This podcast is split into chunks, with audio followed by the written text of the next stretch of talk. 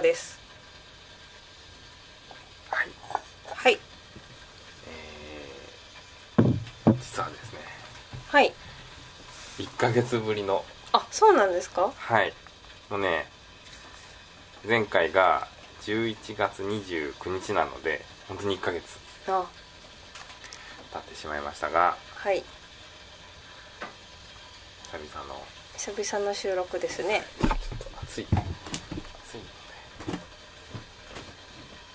薪ストーブが熱すぎますねはいはいえっと今日は、えー今えっと12月もう30日ですねはい30日の午前2時ですねはいはいはいえ今日はですねお餅つきの話をちょっとなるほどはいしようと思います、え昨日28 12月28日にうちでお餅つきをしましたはいはい恒例のね外風館そうです餅つき部はいとして今年は、まあ、ちょっと外風館ではできないのではいこちらでさせていただきましたと、はそうですねい、面白かったですねうんなんかもうあんまり覚えてない、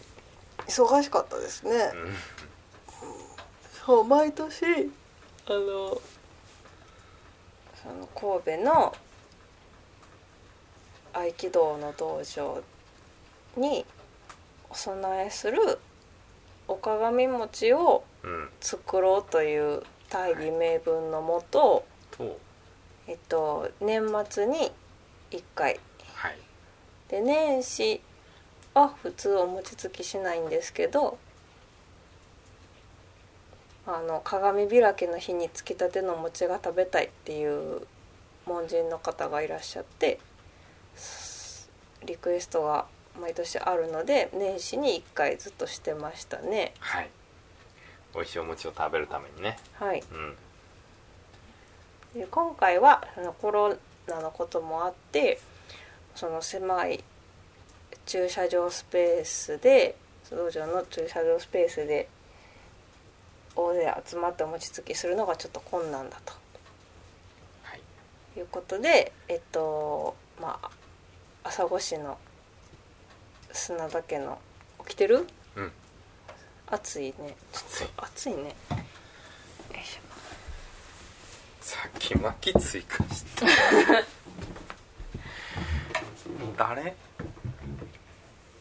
朝来市のあの砂田家の、えっと、敷地でお餅つきをしました、はいえっとね神戸から、その門人の有田さんからちょっとお借りしてるキネと臼をはい臼とを、えっと、こっちに持ってきてうんしましたねはいでいつもはえっとお米もち米7 5キロで、えー、3臼3回ついてたんですけど、はい今年は2臼はいしましたうんで前日にねキネと臼に水を張ったはいとこあき臼に水を張ったところまでは良かったね良かったですねうんたまに忘れてるもんねそれそうですねあ水つけてないわみたいなそうそうそうまず前日に金あ臼に水を張っておくはいでキネの先を水につけておくっはていいうのがまあ一つ仕事ですねあと前日にもち米を洗う洗って浸水するっていうのも一つ大きな仕事ですね今まで7.5はキロになるとねいっぱい鍋使わなきゃいけないそうそう毎年その前日餅つきの前日に外風館にお邪魔してあのどうやって2 5キロずつおももち米を分けるかっていうので毎年なんか体重計を使ったり量りを使ったりいろいろしてたんですけどうん今年はそれ今年はちゃんとあののできましたはいで当日にですねあの10時にえっとお門人の皆さんに集まっていただいてうん11時着き始めっていうスケジュールだったんですけれどうも、9時50分ぐらいですかねんうんにちょっと「せいろ見てくるわせいろちょっと出してくるわ」って私が言ったらえっと翔平さんがですね「せいろ?」って言いましたねうんでなんかせいろを神戸から持ってきてくれてると私は思い込んでいましたはいせいろは、まあ、結果として持ってきてなかったねなかったねうんそれに気づいたのが9時50分9時50分はい、まあ、そのままその足ではいホームセンターに買い出しに行きはい買ってきてセロ買ってきてもち米を慌てて蒸し始めましたねうん意外とねコメリが近くにある、そうですね10分ちょっと最寄りのコンビニより近いっていうのがねあコンビニより近いでコすンビニねまあほとんど一緒やけど最寄りのコンビニも最寄り駅も大体あのエリアにあるそうですねはいっていうコメリからうんせいろあれせいろっていうとさなんかもう竹のあれをイメージしちゃうのであ蒸し器って言った方が良かったねうん まあいいんやけどはいまあ結果として、まあ、そこで上達しはい10時半ぐらいにはもう蒸し始め蒸し始めることができまてしたたねねはいでおしょうゆさんがあのあれコメリに行ってる間にはいあの皆さんが10時ぐらいになって来られ始めて、うんあのち車の誘導っていう仕事をしてました私は、あうあん、結局9うちの車入れて9台かなうん結構入ったねはいでどうやって止めようかちょっと考えてたんですけどまあわなんか都合よく1台ずつ来てくださって皆さうんん順番に、綺麗に並んでたねはいもう全然まだ倍以上入るんじゃないかっていう15台ぐらいは全然大丈夫ですね 車は入れることが分かりましたねうんそうやねうん車入れていただいてで餅つきのセッティングを皆さんでしましたねうん、え今回参加してくださったのは門人の外風館の門ん門人の亀ちゃんとうん松原さんとうん野村さんあ野村さんねご結婚されたそう最近すっかりフェイスブックがあれなああ奥さんの手料理の写真ばっかり上げてはりますね千連茶の代表ああですねですから野村さんとあとゼミに通っていた久子久くんね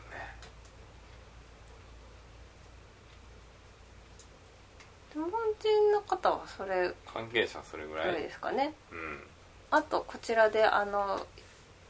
サードプレイスを地域おこし協力隊としてあの運営されてる前回あ前回ラジ出オに演していただいたはいシュワワさん、シュワワさん、はいとあとは、えっと、こっちでお友達になった、えっと、二家族は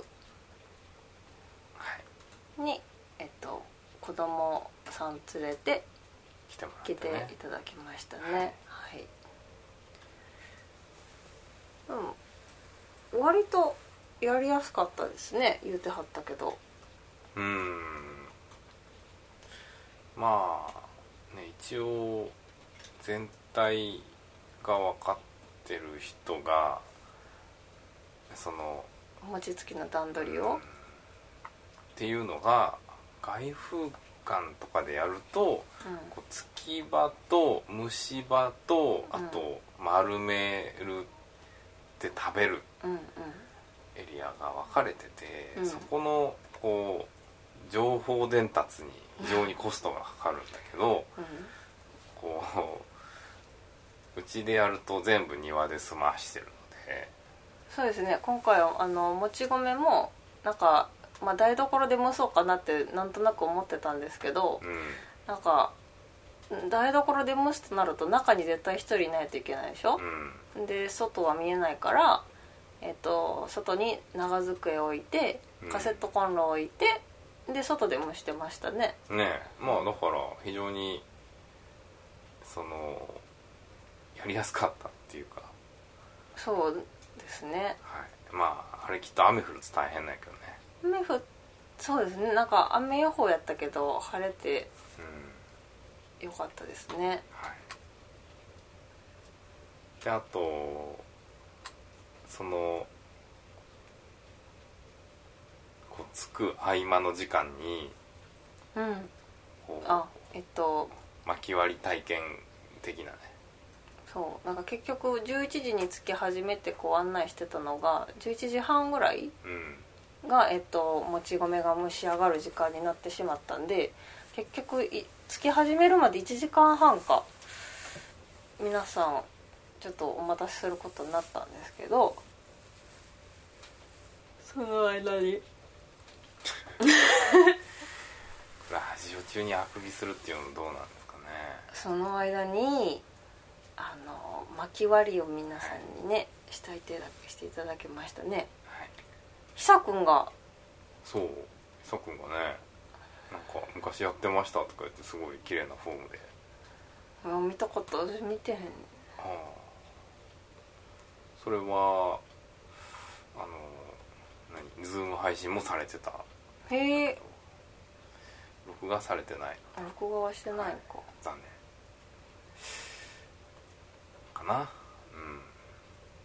そうで子供もえっと焚き付けを作るうんあれ何なんだっけキンドリングクラッカーっていはいはいうあれで簡単にあの焚き付けを作ることができる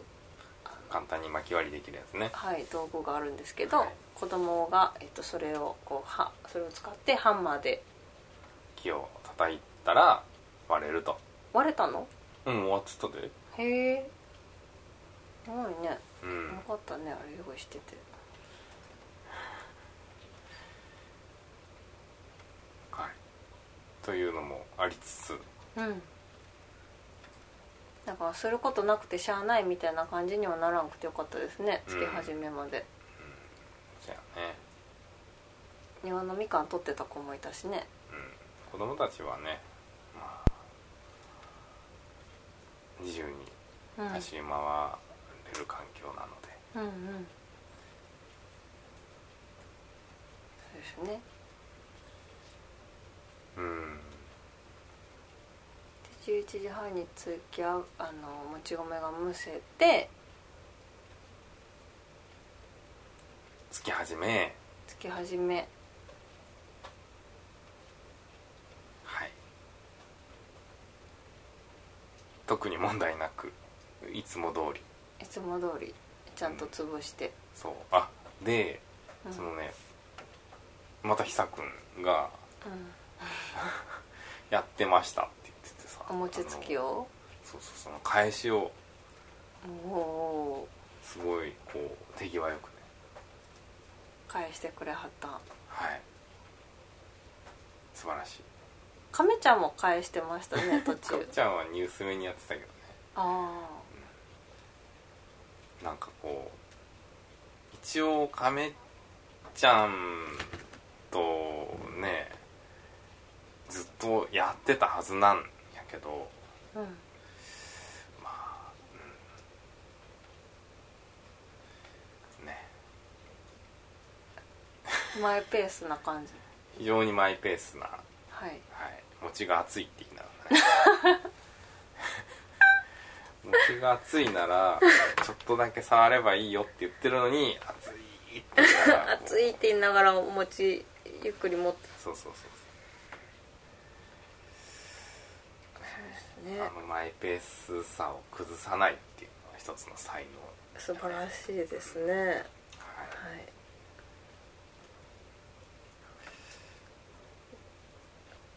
そうで一つ目ついてできてあで、こはい子供もみんな順番に一応つきましたね、うんある程度つき上がってからうん子供も10回ずつねって言ってついてでお鏡餅をつお鏡餅は無事はいできましたはいはいでもう回復課に発送済みとはい、はい31日の午前に到着する予定ですはいはいでえっときな粉とお醤油の2種類今回は用意してうんでその場でみんなで食べたけど美味しかったですねうんねまあズーム中継してたけど画面の向こう側では食べたいみたいな感じで、そうやねこ確うかにつきたてのお餅ってね食べられへんもんうね、ん現場にいないとねそう神戸の方では餅つき中止になってるんですかねなんかなってたなってたあそうのうん住吉の方の地地区のねうんあやつあったけど今年は中止だそうでらまあしゃあないですねうん今日ね今日来たあの近所のおじさんは餅つき機でやったっつってたねあそうやねそうなんかこの辺の人たちは「キネとスで餅つきするんですか?」ってこの間聞いたんやけどもうやっぱりキネウスでやる方はいないみたいですねうんやっぱり人手がいるからそうやねそう最低4人ぐらいいないと無理なんじゃない大人4人はいるいるね大人がうんってなるとねえじいちゃんばあちゃんだけだとつけないからそうやね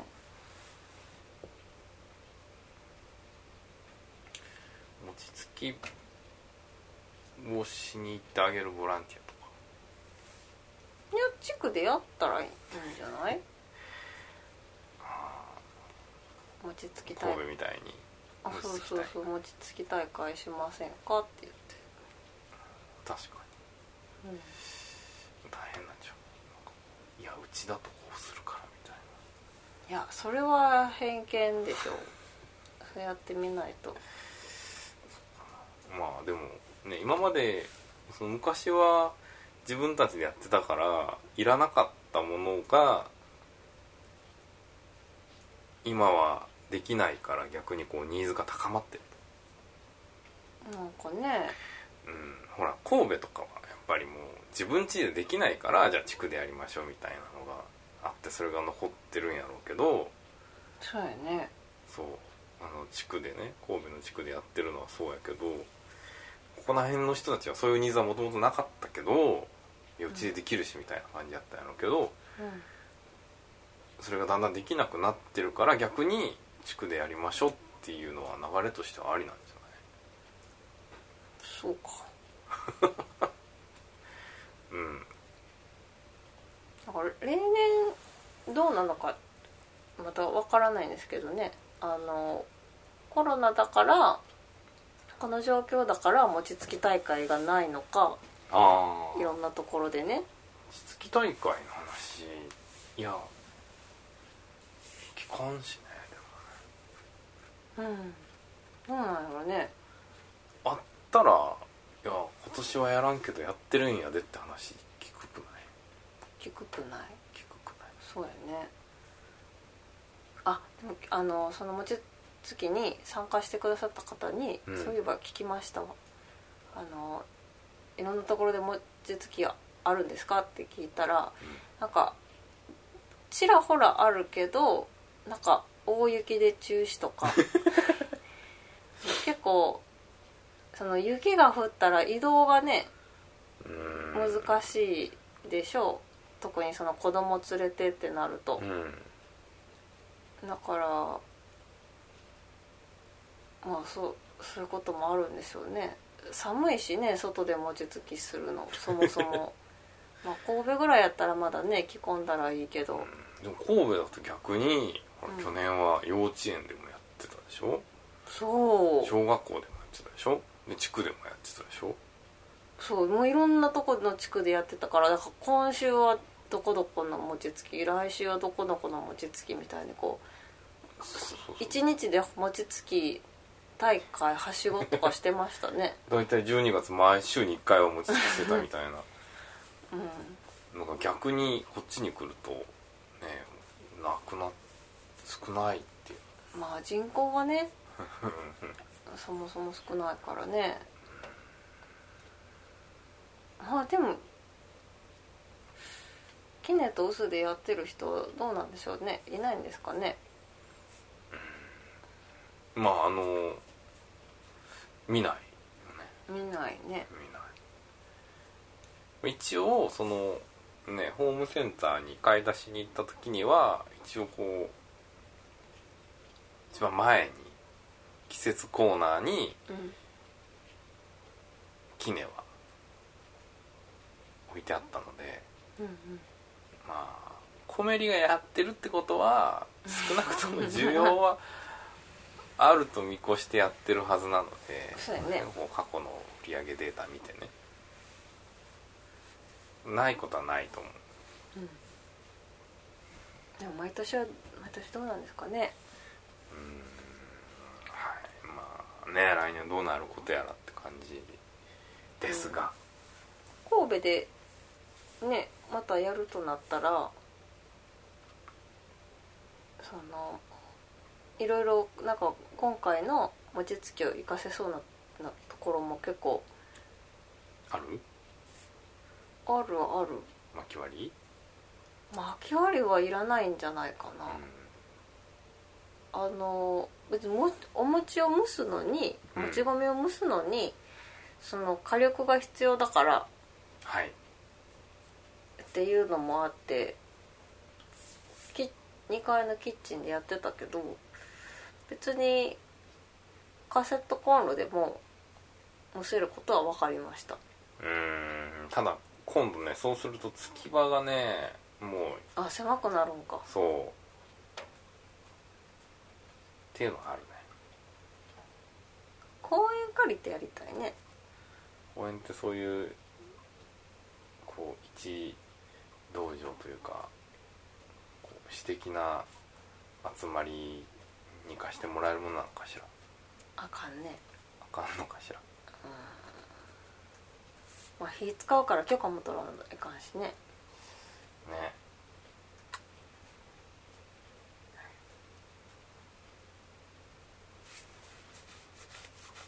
もう餅つきもうだいぶ長いことやっ出ますそうねもう8年目じゃない8年目うん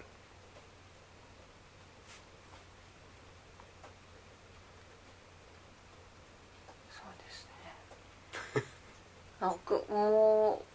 う今回もお餅つきのはい当日、朝まで特になんか物を準備してたとかそういうねせいろがないことにまだ気づいてないぐらいだったからうん何も準備してなかったけどとりあえず段取りはあの1年に12回だけどあの体がもう覚えてるということは分かりましたね。うんその毎年あれですあのでも大勢でややるからしおりを作ってたんですよあ作ってたね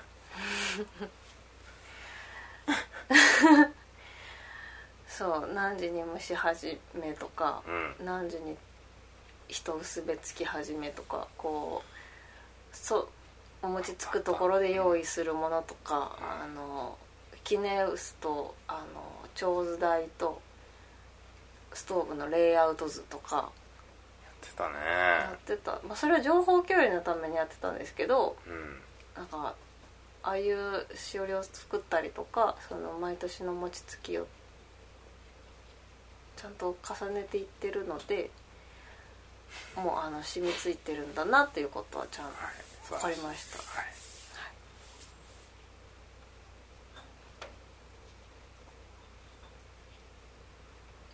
また来年もし来年は神戸でできるといいですねねえもう本当に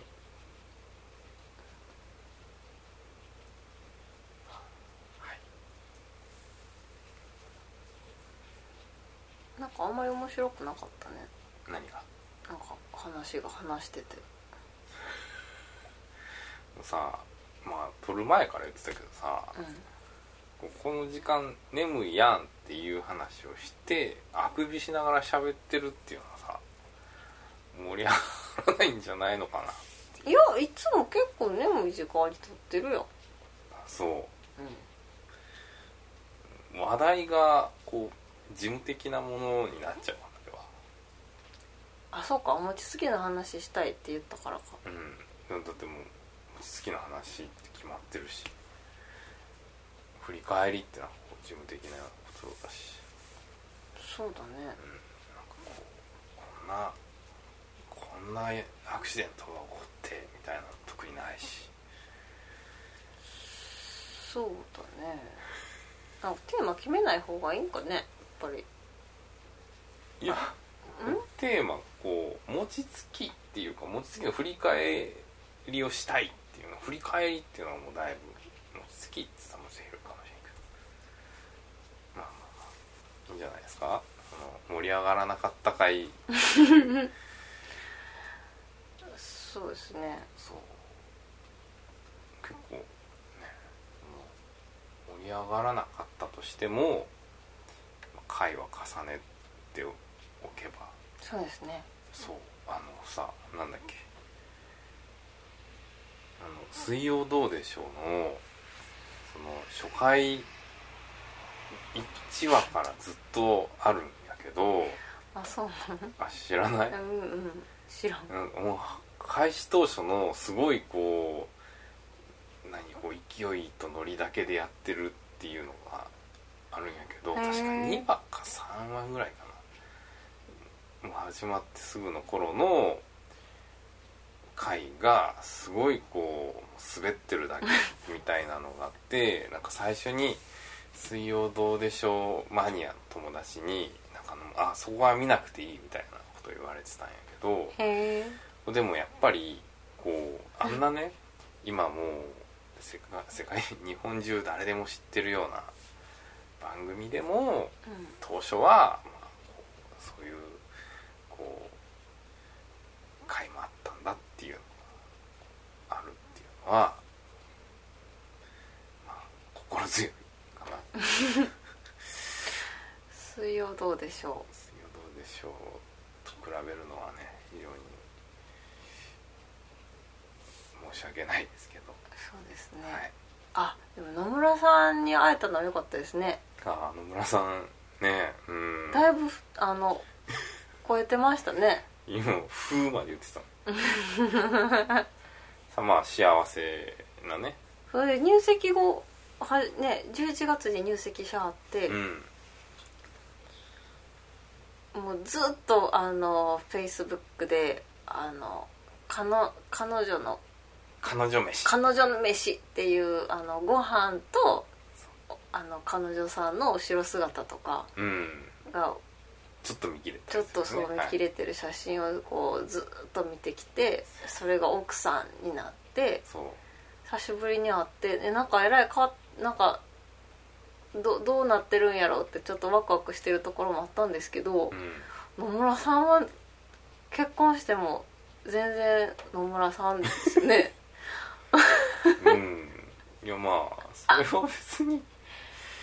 結婚してすぐ変わるものいやほらその結婚してこうかわこうこういう生活なんですよとかそのなんか結婚のことをうわーって喋りはるんかなと思ったらなんか別にああ聞いたらけ聞いたら答えてくれはるけどそうやねうんまあでもその答えるペースも今まで通りうんの野村節うん炸裂みたいなうんいやでもせやねそのフェイスブックの投稿面だけ見るとすごいこう180度ぐらい変わってるような気はするけどねするけど今までずっとなんかこうねこ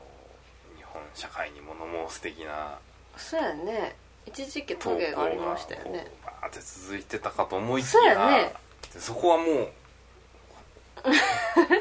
同じ人かって思うぐらいいやでもちゃんこれあんまり変わってなかったですねのまあ本本人は変わってない、うんうん、お元気そうでそうねあ安あ心しましたのいつかラジオに出てもらいたいけど多分出るとねもうずっと多分野村さんが喋るっていうこそうですね う野村ラジオになっちゃううんそれはそれで面白いと面白いと思いますけどはいそんな感じですかそうですね年末年始の間にもう一回ぐらい撮りたいです ねもういっつも毎週撮るから撮るからって言っそうていやでもさこ今日はもううね餅つき会なんやけど、んほらもう今日2930日でしょ、うん2020年20年の締めくくりをやってないのでうん、うん、やる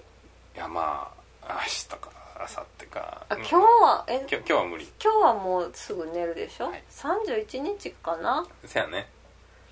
31日もどうせ誰も来ないし今日今年はそうですね、うんもうなんか誰かと鍋したり